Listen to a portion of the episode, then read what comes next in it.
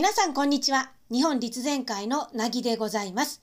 令和3年9月9日、邪気を払う菊の節句。また中国では9を最大の数、つまり陽が極まった数とみなすので、9が重なるという意味で、徴用の節句と呼び習わします。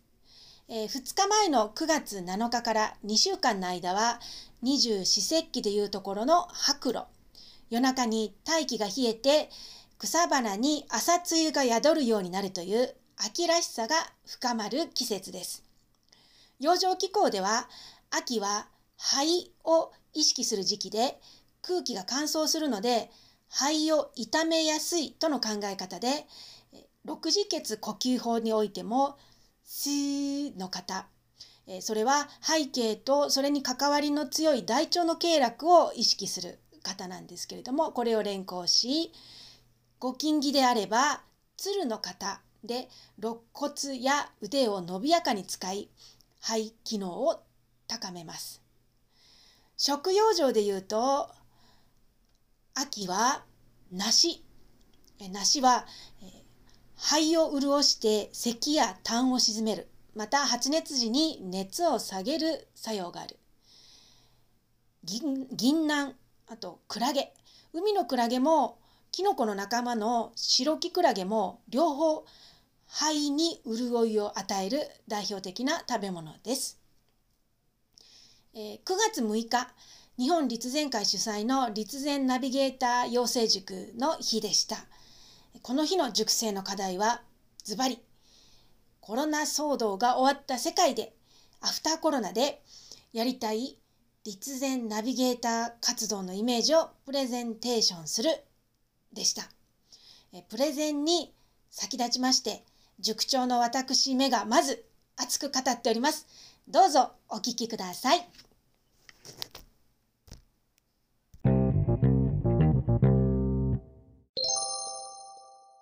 はい、でもコロナコロナつながりで、アフターコロナコロナが終わったらコロナが終わった世界でやりたい立前ナビゲーター活動のイメージをプレゼンしていただきます。いや偉い宿題や偉いいやこういうの持ってないとねあのこの勉強だけ終わってねでじゃあはいじゃああの誰か習ってくれる人とか作ってくださいって言ったらその時からまだ一からになってしまうんですよ。だから今 SNS 実習とかやってもらってんのも言い方言うと見込み客みたいなのね、を今からちょっとこんなんしてるんですけどみたいに軽くね皆さんの脳裏に吹き込んどかないと。あの勉強だけ立前の勉強だけビシッとやって終わったその日からえじゃあこれからこれどうやって人に知ってもらうんやろってやったらねもう全然タイムラグになっちゃうんですよ。えその、まあ、武術やったら武術。あと気候やったら気候のことだけやってでそれをなんか将来どういうふうに展開していくかとかなんか興味持ってくれる人どうしようかっていうのを全部後回しにしとったら後で全部なんやろ焼きが 焼きっていうかやってへんかったことがもうそこでストップしちゃうんですよ。実際はさいろんな団体があってそれでそのやってない人からしたら要するにヨガでもピラティスでも気候でも自教術でも一括りなんですね。健康産業っぽいものっていうことで。で自分らが思ってるほどそんなにそうどれがどうと思ってないんですよ確かにそうかも、で外から見てる人はそんなん詳しないから大体一緒やなみたいな思ってた んですよ。うん、それでそれでどれにしようかなっていうことになるからだからでもそれは思いますよね。だって、うん別にね、うん、なんていうのかなその体にええことやねんからみんな、ね、ちょっとでもシェアしたらええやんって思うけど、そうそうそう。それはあかんかったりする、そうそうそうそうそうもうこれを言わんとってとかね、うん、なんかもやっぱそうなってしまってやっぱりそれが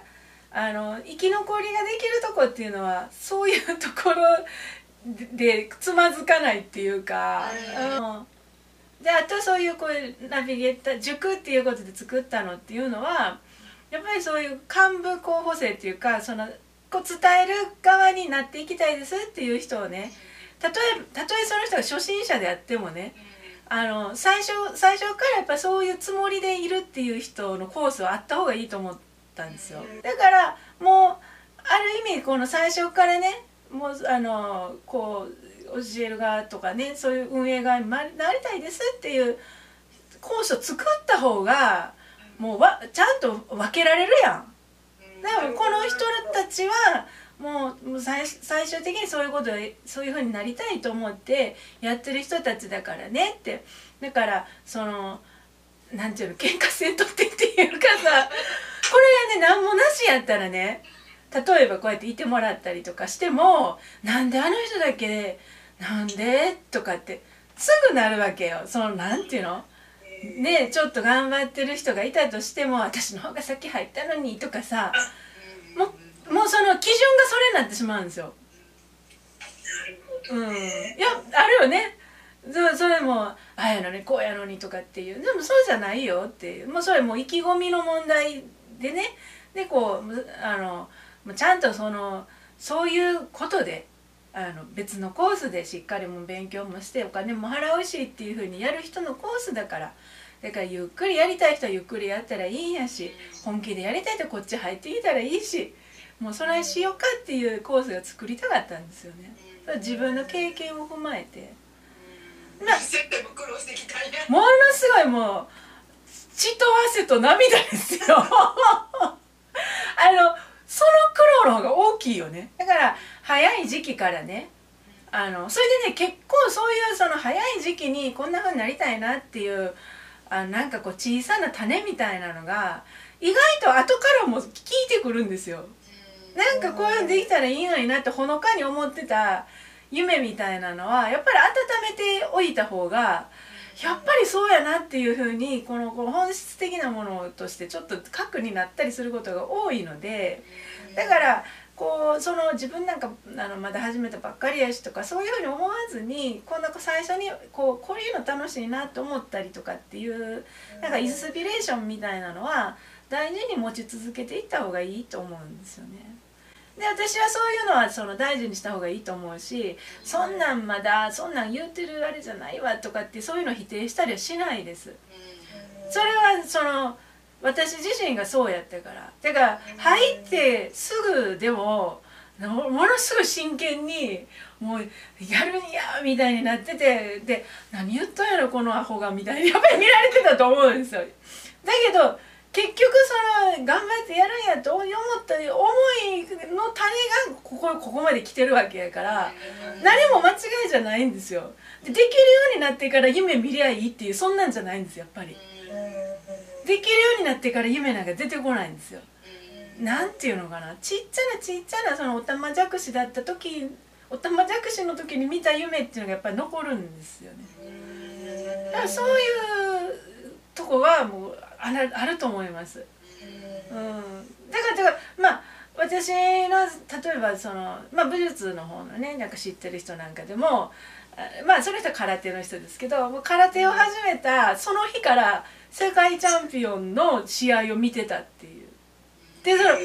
それまだなんか何もできへんねんよ。入って押すとか言うてってその後うーんとかって言ってんねんけどでもやっぱりそういうの見てたってその人はすごい素晴らしい先生になってますけど。だからそのやっぱ夢は大きい方がいいっていうかこれが素敵って思ったものは、ね、やっぱ大事にした方がいいんですよね。うん、でその大きいそのなんていうの遠くの富士山とか遠くの灯台みたいなものででそそれを見つめ続けるっていうことがその方向を作るんですよ。だからあんまり近くのねその辺であるもんとかで木取られてたらいかないんですそこまで。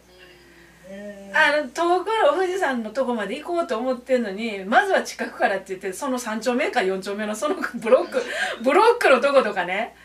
あの六甲道に乗って隣の駅とかぐらいのとこね見てたんではね全然行かないんですよそこへ。大きい夢をドンと見てそこに目据えてる方がやっぱり行くんですよ。なんかそういう意味でホラはいいホラは吹いた方がいいというか。夢は大きくホラも大きく。でまあやることはやることは細かくやねんけどね。あのこの練習自体はアホみたいに地味でもう本当に1センチずつしか進まない稽古を私たちは続けるんだけれどもその稽古の細かさとななんていうの新新規臭いというかね。そのことと夢を大きく持つっていうのはもう別の次元です。別の次元っていうか両方ないといかない。いかないだからそういう意味で大いにでは語ってまいられてでは語っていただきましょう。